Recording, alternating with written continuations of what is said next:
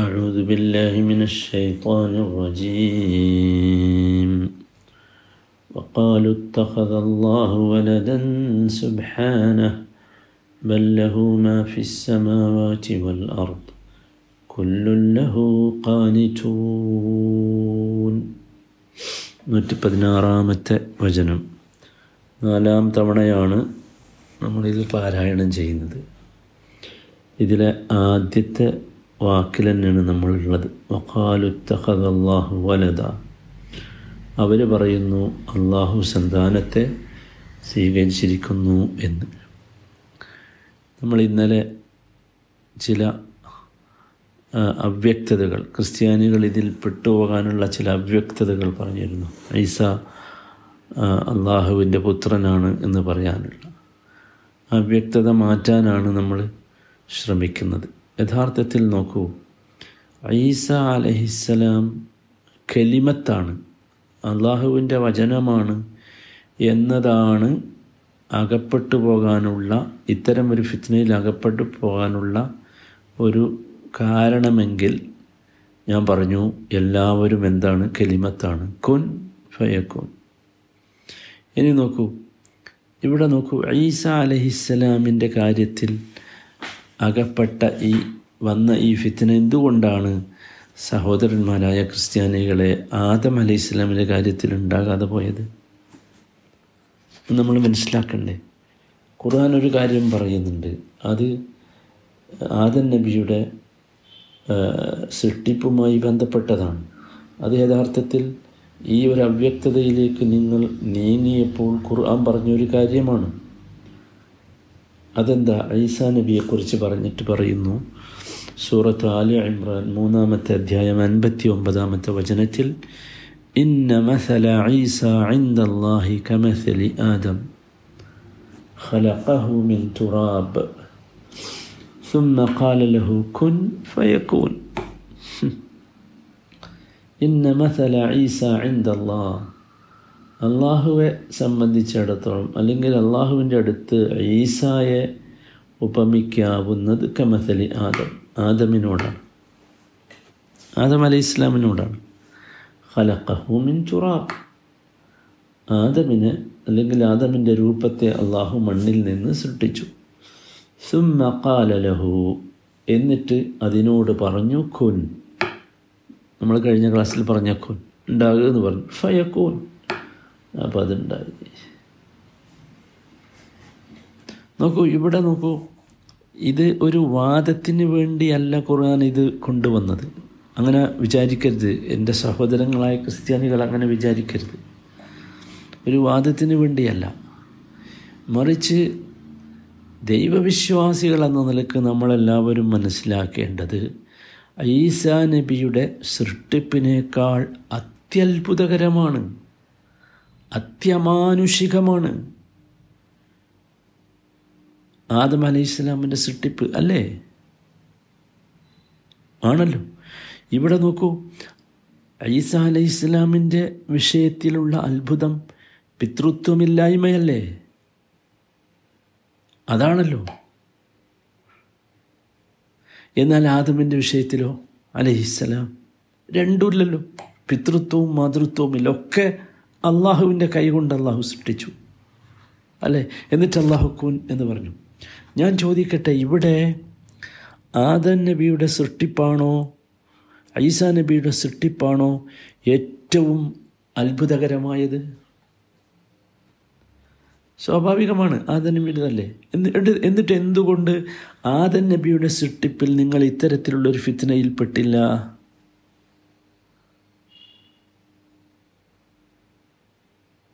അതാലോചിക്കണ്ടേ.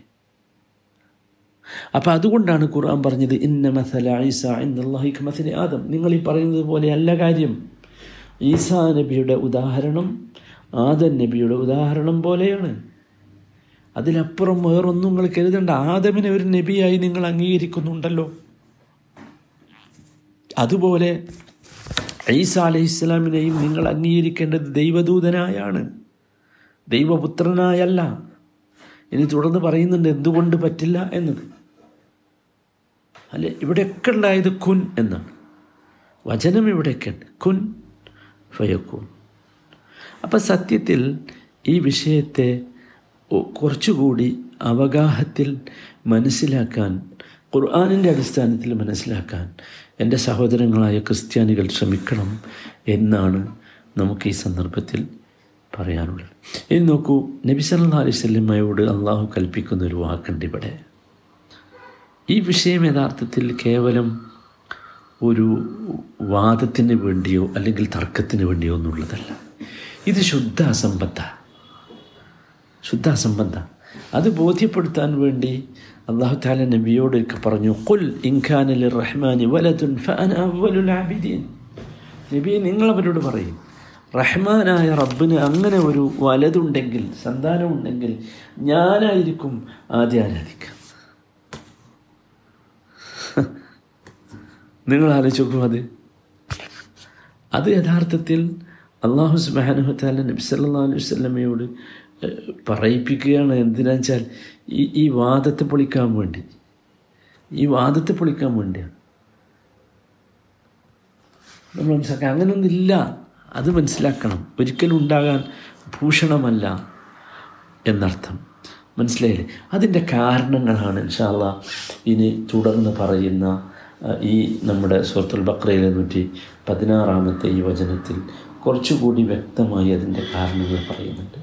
നമ്മളെല്ലാവരും അത് കൃത്യമായിട്ട് മനസ്സിലാക്കണം. എന്നിട്ട് വേണം ഈ ഈ വിഷയത്തെ നമ്മൾ സമീപിക്കുക എന്താണ്? അള്ളാഹു താല ഇവിടെ പറയുന്ന കാരണങ്ങൾ. അള്ളാഹു താല വളരെ കൃത്യമായാണ് ആ വിഷയത്തെ പരാമർശിക്കുന്നത്. എന്താ പറയുന്നത്? സുബാന ആദ്യം പറഞ്ഞത് അതാണ്. സുബാന അവൻ പരിശുദ്ധനാണ്.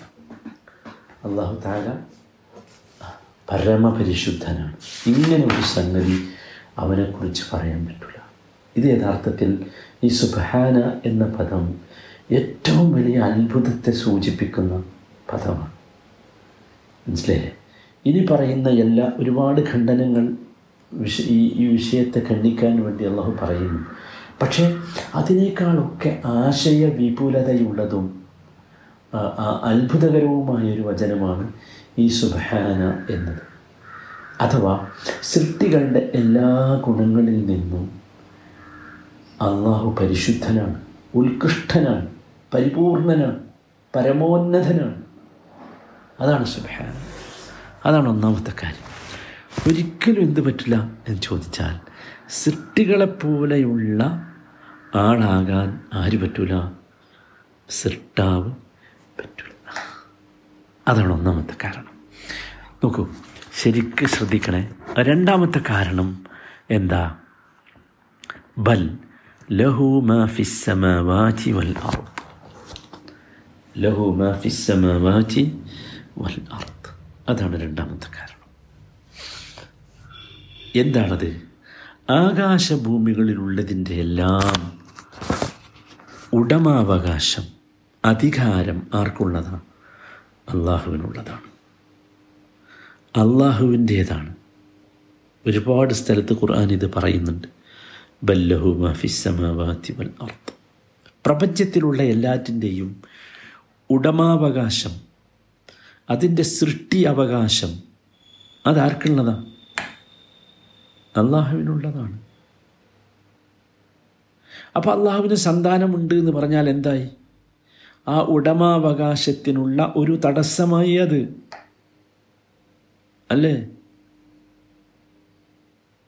സ്വാഭാവികമാണ്. നമുക്ക് ചിന്തിക്കാവുന്ന ഒരു സംഗതിയാണ്. ഉടമാവകാശം അള്ളാഹുവിനാന്ന് പറഞ്ഞാൽ അതിന്റെ അർത്ഥം എന്താ?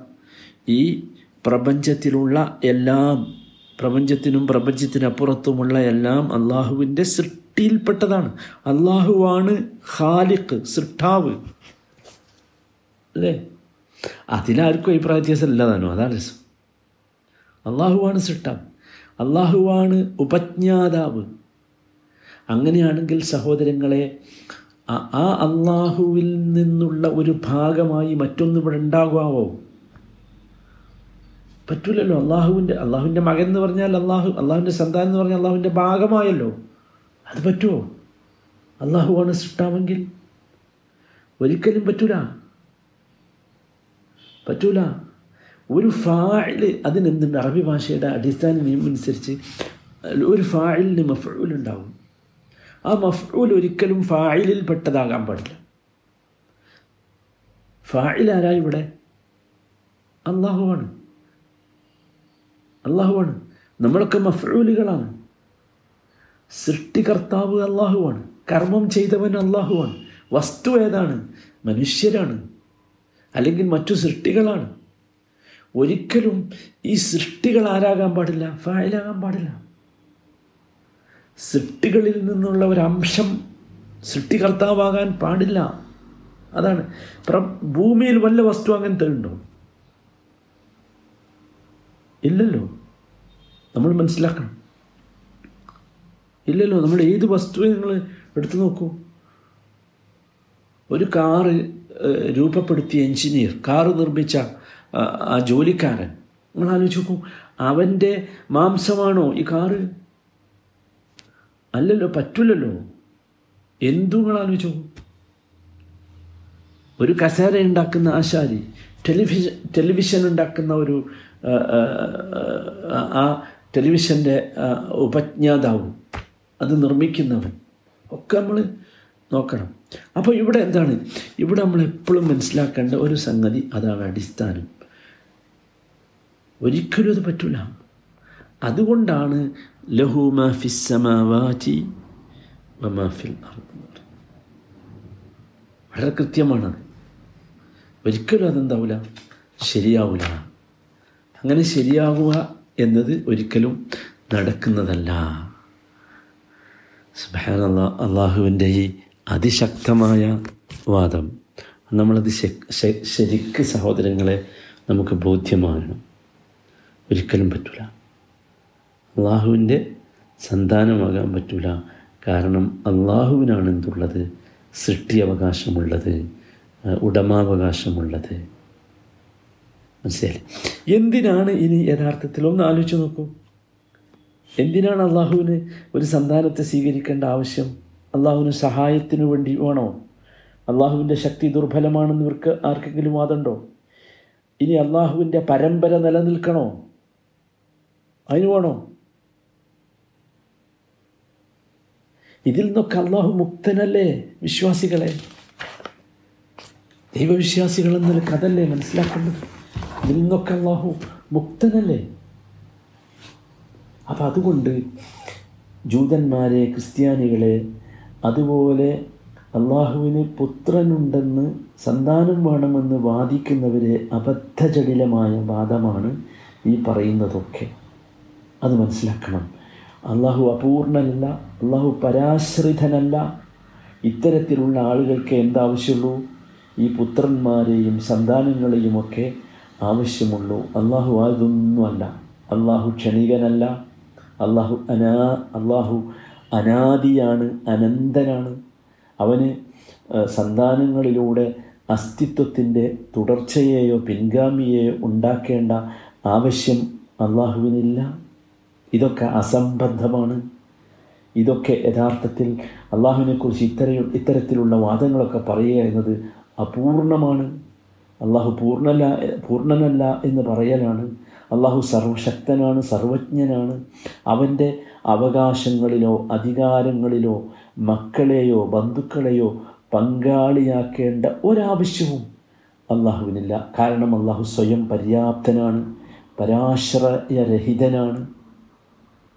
മനസ്സിലായി ഇനി അള്ളാഹുവിന്റെ നിലനിൽപ്പിനെയോ അള്ളാഹുവിന്റെ അധികാരാവകാശങ്ങളെയോ സുരക്ഷിതമാക്കാൻ അള്ളാഹുവിന് സന്താനങ്ങളെ വേണോ? അതും ആവശ്യമില്ല. ഇങ്ങനെ സഹോദരങ്ങളെ സന്താനങ്ങൾ സന്താനങ്ങളെ പ്രസക്തമാക്കുന്ന എല്ലാ അപൂർണതകളിൽ നിന്നും എല്ലാ പരാധീനതകളിൽ നിന്നും എല്ലാ പരാശ്രയങ്ങളിൽ നിന്നും സുഭാനുള്ള വലിയാണ് തികച്ചും പരിശുദ്ധനാണ് അള്ളാഹു സുബാനല്ല ഇതാണ് അള്ളാഹുവിനെക്കുറിച്ച് നമുക്കുണ്ടാകേണ്ട യഥാർത്ഥ വിശ്വാസം. അള്ളാഹു അനുഗ്രഹിക്കുമാറാകട്ടെ.